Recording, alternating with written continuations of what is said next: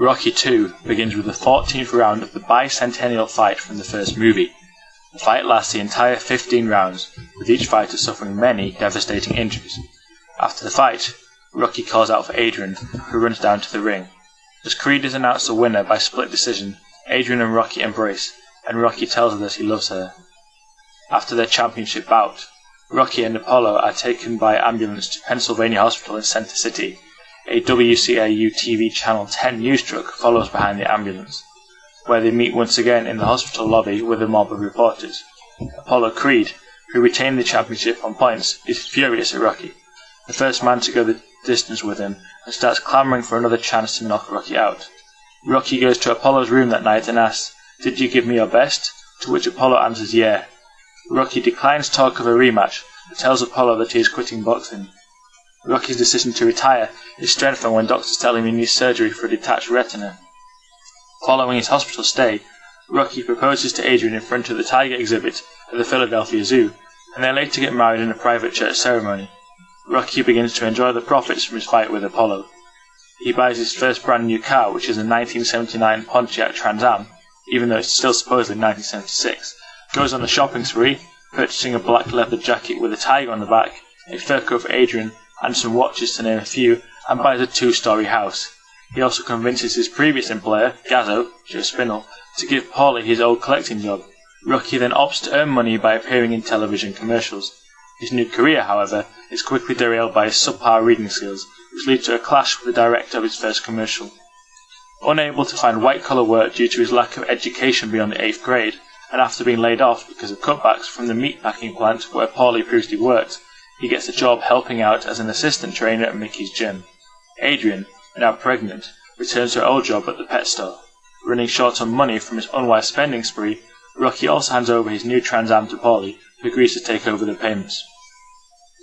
Meanwhile, Apollo Creed has been receiving hate mail about his split decision win over Rocky and is filled with anger and frustration.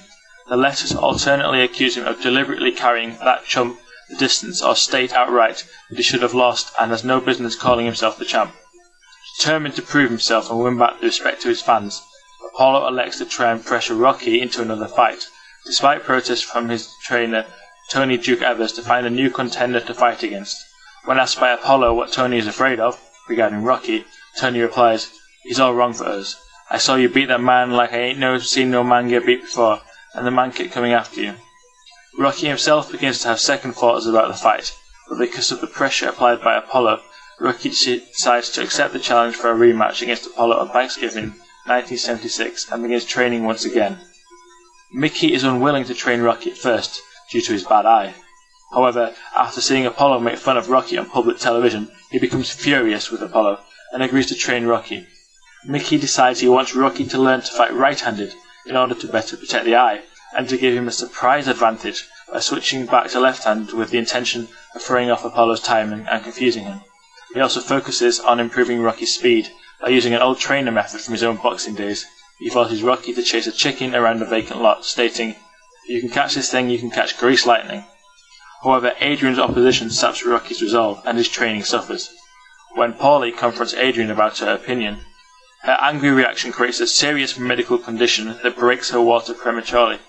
During the birth of their son, Adrian falls into a coma, and as a result of the premature birth, their son is placed into an incubator. Rocky breaks away from training to spend every waking moment either at her side or in the hospital chapel with Mickey, not even seeing his newborn son until several days later when she recovers. When Adrian emerges from the coma, she tells Rocky to win, and he restarts training in earnest with Mickey for the rematch with Apollo. His condition improves dramatically with increased strength and speed.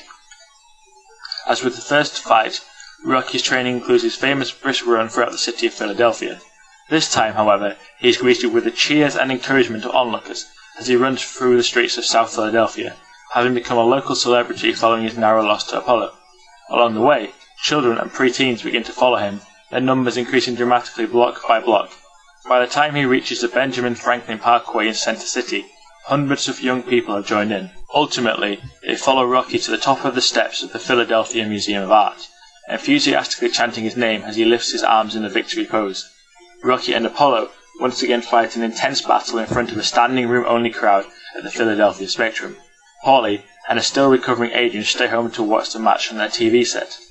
Gazzo personally attends the match with a front row seat, as in the first film. Unlike the first match, Apollo gets off to a fast start, flooring Rocky twice in the first two rounds and building a huge lead on the scorecards as the fight goes on. But throughout the fight, Rocky pounds away at Apollo on and off, turning the fight into a brutal battle. At the start of the 15th and final round, Apollo's trainer begs him not to try to go for a knockout, as he can win simply by avoiding Rocky.